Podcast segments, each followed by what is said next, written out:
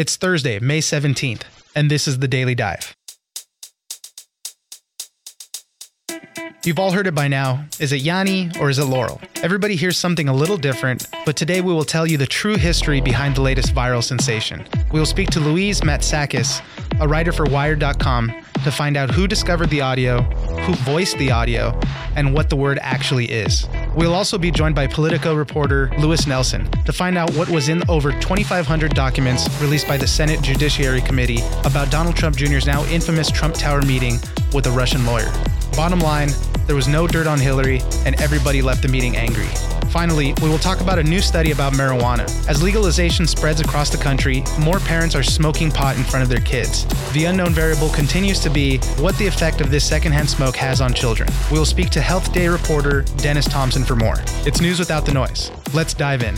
Laurel, Laurel, Laurel, Laurel. Joining us now is Louise Matsakis. She's a writer for Wired.com covering cybersecurity and online culture. So uh, we have our 2018 version of the dress controversy. It's the Yanny and Laurel sensation. It's taken everybody by storm. Everybody hears something different. People hear Yanny, people hear Laurel. But I've always been fascinated where things that go viral, where they originate from and how they all started. So let's start with this. A lot of people have found this on Reddit or Twitter, but this all started with a high school freshman. Yeah, so her name is Katie and she lives in Georgia and she was studying for her like world history class basically and she went on vocabulary.com to look up one of her vocab words. A lot of people think that laurel is a name, but in this case it's actually referring it's basically a synonym for a crown. So she looked up this word and then she saw that there was an audio recording so she listened to it and she heard Yanny. And everyone in her class kind of heard different things. She went home, showed it to her sister, um, and I guess she put it on Instagram and then another friend at the school put it on his Instagram, and then another kid nearby put it on Reddit, and that's kind of when it started to go viral. But I think it's really pure because it's really just high schoolers using a vocabulary website, which is kind of great. I also love in the article that you wrote up for Wired.com, it, it was a, like a high school senior after Katie had put it up on her Instagram. Uh, some senior picked it up, and then they were going back and forth, and they put on Reddit, et cetera, et cetera. And he said, Katie and I have been going back and forth, and we agree we both get equal credit for it. I just, yeah, I, just I also think um, it's kind of funny. This isn't in the article, but um, they followed up with me, and they're actually now kind of extending the credit to the kid who put it on Reddit, right. which is really nice. Yeah. So kind of the three of them are sharing the credit now. People found it on Reddit or Twitter. It was this um, popular YouTuber, Cloe Feldman, who I think that's where I saw it originally. So people immediately think it originated there. But it's funny that it's these three high school kids that really started this craze. I think because Chloe is kind of like, you know, she has a makeup line and a, or I think like a fashion line. So she's kind of already like really doing it online as an influencer. That when a lot of people saw the clip, they thought that it had been like custom generated or Right. like machine generated to sound that way. And then you know, people had these conspiracy theories that it was like a brand stunt or something. And that's another interesting angle to it. It came from vocabulary.com, but the story of the voice who actually recorded it is also very interesting. Who was that? We don't have his name. We haven't published it yet because we don't know if he's really comfortable being a viral star, but he's a Broadway singer and he was in the original production of Cats. And, you know, actors have to do side gigs. So he read over 30,000 words for vocabulary.com over a decade ago when the website first launched. So a lot of people think this is computer generated, but it's not. It's actually a singer pronouncing them. And um, if you really want to get a flavor for what he's like, go listen to the entry Audacity, which is really funny and kind of actually sounds more like a personality than the Laurel entry does. And then you kind of realize, okay, maybe this isn't machine generated. And it was actually this guy, you know, just in an office in New York, kind of doing this uh, gig labor, you know, in 2007. And why was he chosen? They have to uh, these they chose a lot of opera singers and performers because they can read the international phonetic alphabet. Is that what that is? Right. So if you've ever like looked in a dictionary or sometimes you see these in like translation dictionaries, it's like dots and letters and hyphens and it's this international standard for how to pronounce any word in any language. And opera singers know how to read this because they often sing in languages that they don't speak. So that's why they kind of chose them. And um, you know, dictionary.com told me that at the time one of their office managers was, you know, by night an opera singer and that's how they got the idea. It's all very serendipitous. Okay, so let's play this, and I want to ask you if you're a Yanny or Laurel person, real quick. Laurel, Laurel, Laurel, Laurel. All right. So, Louise, what do you hear when you hear that? I've always heard Laurel, which I'm very validated that that is correct. Yes. Um, I've never heard Yanny, but unfortunately, I don't know if you know this, but if you're older or if you um, have a lot of eardrum damage, you're more likely to hear Laurel because it's a lower frequency. Right. So younger people tend to hear Yanny. Yeah, I've always heard Yanny uh, since the- right at the beginning, and I know that uh, you can change the pitch a little bit up or down, and then you can kind of get the audio to switch over. Uh, you know, we've played around in the office, and a lot of people, you know, they say, "Oh, that's the point where I hear it switch over to another thing." But they say, yeah, a lot of uh, there's a lot of factors: the headphones, speakers that you're using. They also say whether you're hearing on Twitter or Instagram, the compression of the files. Your brain plays a portion into it. A lot of times, you're filling in the gaps of what you think the audio is going to be. So all that stuff kind of plays into what we're actually hearing. I think that it's kind of interesting that people saw or heard Yanny when they were looking at vocabulary.com because often your brain is influenced by like the words in front of it. So if you saw Laurel, like you would probably be primed to hear Laurel, but people were still hearing Yanny. And Laurel now is the most popular entry on vocabulary.com. That is what I've heard, which I think is kind of nice. I think they, I'm glad they're kind of getting credit in the end and Yeah. that it wasn't a brand stunt. Louise Matsakis, she's a writer for Wired.com covering cybersecurity and online culture. Thank you very much for joining us. Thanks for having me. For the last word on this, I'm going to bring in my producer, Miranda Moreno. Uh, Miranda, what are you? Are you a Yanny or Laurel person? I'm a Laurel. See, I'm sorry. I've always heard Yanny right up at the front. I don't know what it is. we had this argument Yeah. uh, on what was that Tuesday? What we did was actually play around with the original recording, change the pitch. We changed it higher, we put it lower. So we're just going to play it and then chime in where you hear the change up because you're going to hear it change at some point in this recording. Okay, Yanny. I'm hearing Laurel. I'm hearing Yanny. Yanny. It's going to get lower. Yanny. Yanny. Yanny. Yanny, I'm hearing it. I still hear Yanny. Yanny. Laurel. Laurel. It went back is to right Laurel. where it changed right there. Where you heard it switch, Yeah. it went back to Laurel for me. Right.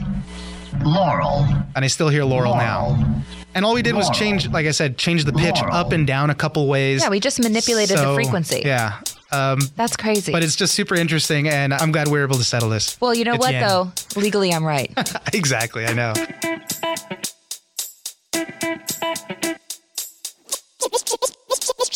There were a plethora of uhs and ums and I don't recalls. And my impression from watching Donald Trump Jr. in that meeting is that he evaded and contradicted himself in many of his answers. And he needs to come back before the committee and testify in person under oath. Joining us now is Louis Nelson, reporter for Politico. Uh, Senate Intelligence Committee uh, released a statement saying that Russia did indeed meddle in our elections in the effort of helping Donald Trump and putting down Hillary Clinton. Can you tell us what they said? Basically, the, the Senate Intelligence Committee more or less took the same position that the U.S. intelligence community took when it released its own report in the weeks uh, leading up to President Trump's inauguration. It's like you said, that uh, it was that not only did Russia interfere in the 2016 presidential election, but they uh, did so with the specific aim of helping Donald Trump, aiding his candidacy, doing so mostly by uh, hurting Hillary Clinton. This is notable for a couple of reasons, mainly because it is a bipartisan finding that both of the both the Republicans and the Democrats on that on that Senate Intelligence Committee have signed on to, and that puts it at odds uh, not just with the White House and with President Trump, uh, but it also puts the Senate committee at odds with the House Intelligence Committee, which found in its own report that the Trump administration uh, was more or less correct that the Kremlin had not sought to help Hillary Clinton. So the Senate, and particularly the Republicans who control that Senate committee, are basically putting themselves sort of at odds with the president and with their colleagues on the other side of Capitol Hill. Also coming out of the Senate, this from the Senate Judiciary Committee, they released more than 2,500 pages of documents about the uh, about Donald Trump Jr.'s meeting in Trump Tower with this uh, Russian lawyer and and a couple of her associates. What did they say in that? There's a lot going on in this transcript, and I, I, I don't think we could probably go through all of it uh, here for your listeners, but I think some of the key points and the main takeaway that at least the Democrats on the committee, who are again in the committee's minority, but the Democrats on the committee said the main point to come out of it was the tone of that meeting between uh, Trump campaign officials and that Russian attorney was one of frustration on the part of the Trump campaign officials. They were upset that there was not the sort of damaging information on Hillary Clinton that had been promised to them when they agreed to take the meeting. All of the Democrats on the Senate Judiciary Committee signed off on a letter basically arguing more or less this is uh, evidence or, or sort of further sort of drives home the point that there was this meeting is evidence, efforts of collusion, that there was an intent on the part of those in the Trump campaign to try and partner with the with the Russian government because this was what they had been promised uh, in this particular meeting. Right, and it ended up uh, turning out yeah. to be nothing more than uh, the Russian lawyer Natalia Veselnitskaya talking about Russian adoptions. They reached a point where they said everybody was really frustrated. People were embarrassed on both sides because they weren't getting what they wanted, and uh, I think Jared Kushner was embarrassed, very frustrated, agitated, saying, "Hey, can you focus a little bit and start over again?" Nothing really came of it. I think it's important too to to, to note when you're talking about the the issue of Russian adoptions. It sounds like a really niche issue, but what it really does is it gets down to the base of a lot of the issues between the United States and Russia. The the issue with Russian adoptions basically stems from this law that the Russian government passed banning Americans from adopting Russian children, but that was a law put in place by the Russian government as retaliation for a set of sanctions put in place passed by Congress against Russia, something called the Magnitsky Act, which has to do with a, a prominent attorney who had been investigating the Russian government being killed. And so it's not just this sort of this niche issue of Russian adoptions. When you talk about Russian adoptions, what this Russian attorney was really trying to talk about was the lifting of sanctions and was trying to discuss sanctions that had been imposed on very prominent, very powerful Russians by the U.S. government. You right. know, so so it, it does it does get to you know issues deeper than just adoptions, which are obviously important, but yeah, uh, according you know, to intergovernmental issues, things like that. According to the papers, though, even uh, Donald Trump Jr. said, "Don't talk to me about that. Talk to people in the Obama administration because they're currently in power still." Even still, to that point, he was he was concerned with something else, is what we're gathered from these documents, and really didn't even care about that. The other thing was that was kind of interesting uh, that came out of these papers was that Donald Trump Jr. said he never discussed the Russia probe with his dad, with the president, which just kind of seems really weird, really awkward. Yeah, it seems um, far fetched, maybe is a good way to put it, or at least, uh, I mean, I'm certainly, I guess, not in a position to say whether or not Donald Trump Jr. is telling the truth. I've never, I've never met him, and I don't know what he talks about with his father. But certainly, I think it raised a lot of eyebrows from folks, especially, you know, I think Democrats on the Senate Judiciary Committee, and uh, sort of uh, cocked an eyebrow at that. The notion that Donald Trump Jr. has never discussed the Russia investigation with his father, especially given the fact that they're not supposed to talk about the Trump organization business, but just you know, just as an example of something else that they're not supposed to talk about or that they've said previously that they don't talk about. But Donald Trump Jr. has also said at times that yes, they do talk about the Trump organization's business, and that Donald Trump Jr. does. I think he said at one point he talked to his father about quarterly about what the what the Trump organization was doing and and things like that. Certainly, there was a, a lot of sort of uh, let's say skepticism about that particular claim from Trump Jr. I think among a lot of folks in Washington. Uh, Louis, I have yeah. one last question for you. We talked about it a little earlier in the podcast. Are you a Yanny or Laurel guy? I'm glad you asked about this really important pressing issue of the day. It really is. Uh, it absolutely is. Save the best for last. It's obviously Yanny. Yes. I don't. I don't know how anybody's hearing Laurel on there. I feel like I'm taking crazy pills. The dress is white and gold, and I'm hearing Yanny. uh, that's what it is. Uh, everybody else great. is wrong. Well, take a listen to the podcast because the actual word is Laurel, and we we explain it all. But I agree. I heard Yanny the whole time. Get out of here. I yeah. refuse to believe it. I'll have to listen in. all right. Louis Nelson, reporter for Politico. Thank you very much for joining us. It's a pleasure. Thanks, guys. There's a smaller body, smaller lung space, but they do tend to breathe a little bit more rapidly than adults. So there is the possibility that they could have an increased risk of toxicity from marijuana smoke. Joining us now is Dennis Thompson. He's a reporter for HealthDay. So there was a recent study published in the Journal of Pediatrics, and it found that as legalization and for recreational marijuana, for medical marijuana, as that increases across the states, more and more parents are smoking pot in front of their kids, around their kids. What did this study say? Well, basically, uh, the the major finding was on parents who smoke cigarettes, and they found that among parents who smoke cigarettes, pot use increased from 11% in 2002 to over 17% in 2015. Basically, marijuana use was nearly four times more common among cigarette smokers versus non-smokers.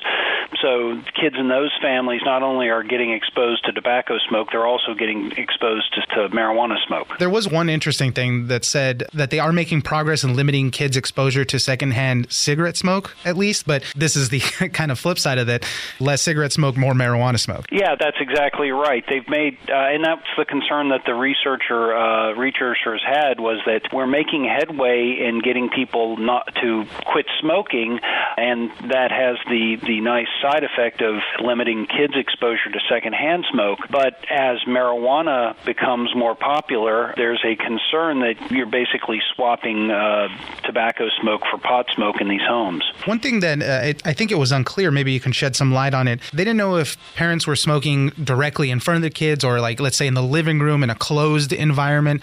They didn't know if it was that or just kind of generally at home, right? Yeah, that's exactly right. And I had asked the researchers about that. Basically, they they couldn't pinpoint where it was being smoked. There's a chance that parents are always going out on the back porch or always going outside. Obviously, if they're smoking anywhere inside the house, that smoke gets through walls, gets through ventilation systems. So if they're smoking inside, they're they're they're exposing their kids. And a lot of this is focused on the on the secondhand smoke and, and its effects. One thing that came out of the study that was very interesting. There was another study in, out of Colorado. Uh, they said that 16% of kids that were hospitalized with bronchitis or something similar that they had been exposed to marijuana smoke.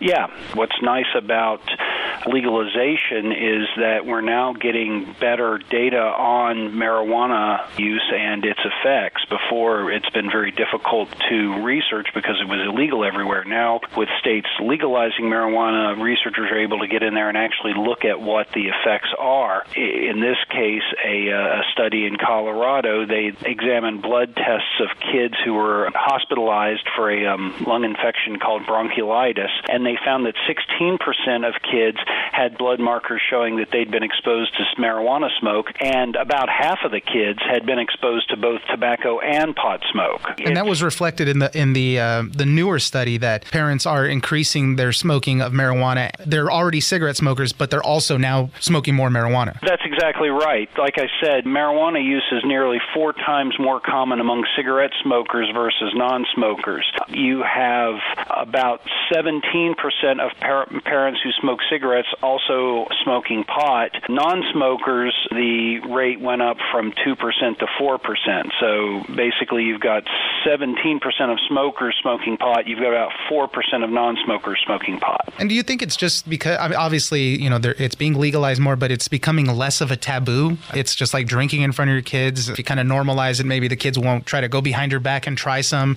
Do you think well, really that's kind of where it lies? Well, that's what the researchers believe is that one of the theories they have is that as marijuana becomes legal and becomes normalized, it's going to be like uh, sipping a beer in front of your kid. You know, people sip a beer in front of their kid all the time and they don't think twice about it. With legalization, people might shrug and think the same thing. The, the, the problem is smoking pot in front of your kid, you're exposing your kid to that secondhand smoke, and that secondhand smoke could have some some health effects.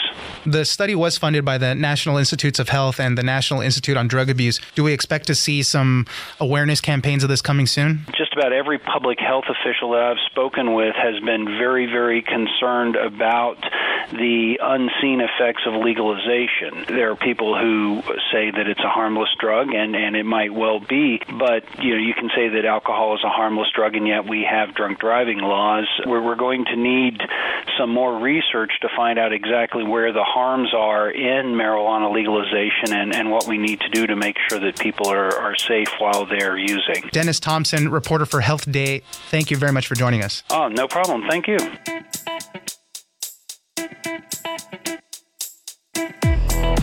All right, that's it for today. Join us on social media at Daily Dive Pod on Twitter and Daily Dive Podcast on Facebook. Follow the Daily Dive on iHeartRadio or subscribe wherever you get your podcasts. The Daily Dive is produced by Miranda Moreno and engineered by John Considine.